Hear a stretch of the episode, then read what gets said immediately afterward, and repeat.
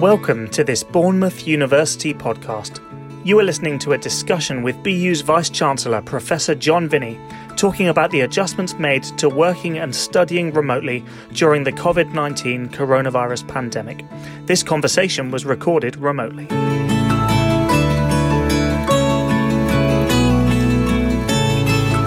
Hello, John. Uh, it's lovely to see you. Thanks so much for joining me again. And actually, I can see you on my screen in your in your office today, aren't you, on campus?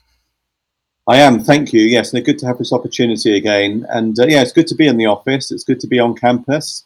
It's a nice, sunny, crisp morning, and uh, yeah, it's pleasant to be here. A few people around. Not that busy today, but it's uh, it's early, so I'm sure it'll be uh, busy a bit later on. And of course, as we talk, we're in a period of further national restrictions. Things are locked back down, and I'm pleased that provision was made for universities to, to remain open during that period, which is why you're able to be in the office. But uh, I think it's fair to say that, that none of us quite expected for there to be a, a second lockdown um, quite this quickly in 2020. And uh, of, of course, all the the um, uh, the, the uh, struggles and, and, and hardships that might go with that for people. No, absolutely. I mean, uh, I suppose the uh, the approach now is expect the unexpected. So you're right. You know, we weren't expecting a, a second national lockdown now, um, but uh, you just don't know. So I think it is about uh, being ready for anything in this in this environment. It is rapidly changing, um, and uh, it is important that universities can stay open for, for staff and for students. And, and that sense of community and being together is so important. And you can only do so much of that online. Um, so it is good for uh, you know for the campus to be open so that people can get together where appropriate, you know, socially distanced and safe, etc. Um, so it's good to be here today. Yeah, great. And I wonder um, if I can ask what it's like being a vice chancellor in a pandemic. How's your role changed? What does an average week look like for you? It, it, has it been much much different with uh, all, all, of the restrictions and, and things that have been in place? It's interesting, actually. I mean, uh, leading a university is um, is busy, um, and actually being whether in lockdown, uh, whatever situation you're in, uh, all the work still needs to be done. I suppose the nature of the work has changed, and uh, and the the level of the work and the the changes that you have to deal with quickly have changed. Uh, so you know we are literally, if you think of one of the examples, you know the recent approach around uh, developing testing for students returning home for Christmas.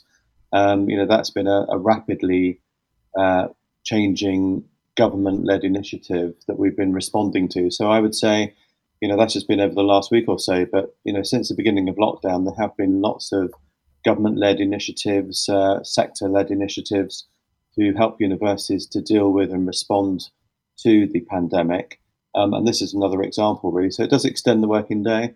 You know, some of the guidance was coming through gone midnight last night from the government um, so it is about responding to that in a timely way um, and, uh, and dealing with it, making sure we can meet the tough deadlines, you know, meet all of the different regulatory requirements around health and safety and legal compliance, etc., to be able to be able to respond to and support an important government initiative around uh, ensuring that students can, can travel home safely. So, so I would say the, the, the role of a VC hasn't changed. It's uh, it's different. There is uh, different challenges uh, that present us, are presenting on top of the usual ones. Um, so, yeah, work goes on. It's uh, continuous. And I, I, think, again, I would point back to my earlier comment about uh, expect the unexpected.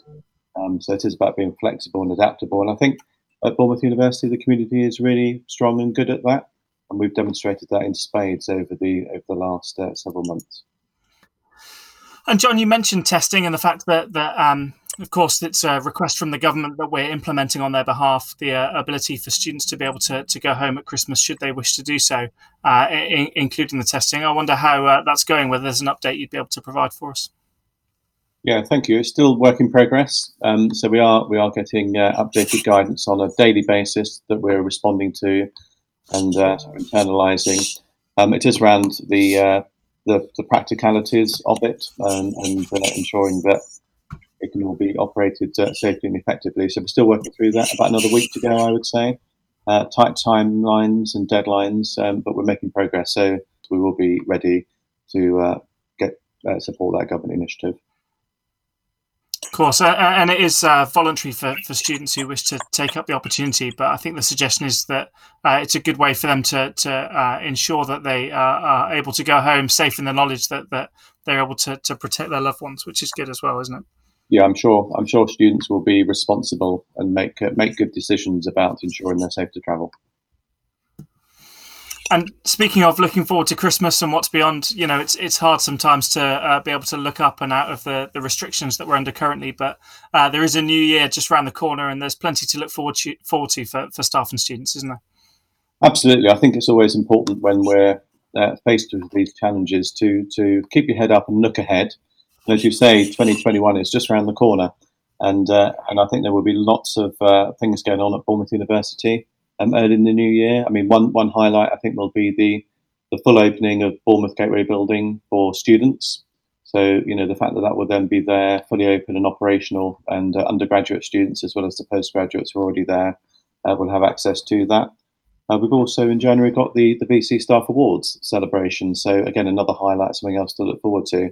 Um, but looking a little bit further ahead, um, there will be many opportunities, I'm sure, to to really uh, get the BU community together online and increasingly, hopefully, in person, uh, back on campus and get back to some sense of normality. I'll look forward to it, John, and, and look forward to joining you on campus very shortly. Thanks so much for, for joining us today, and uh, I know we'll speak again soon. Thanks so much.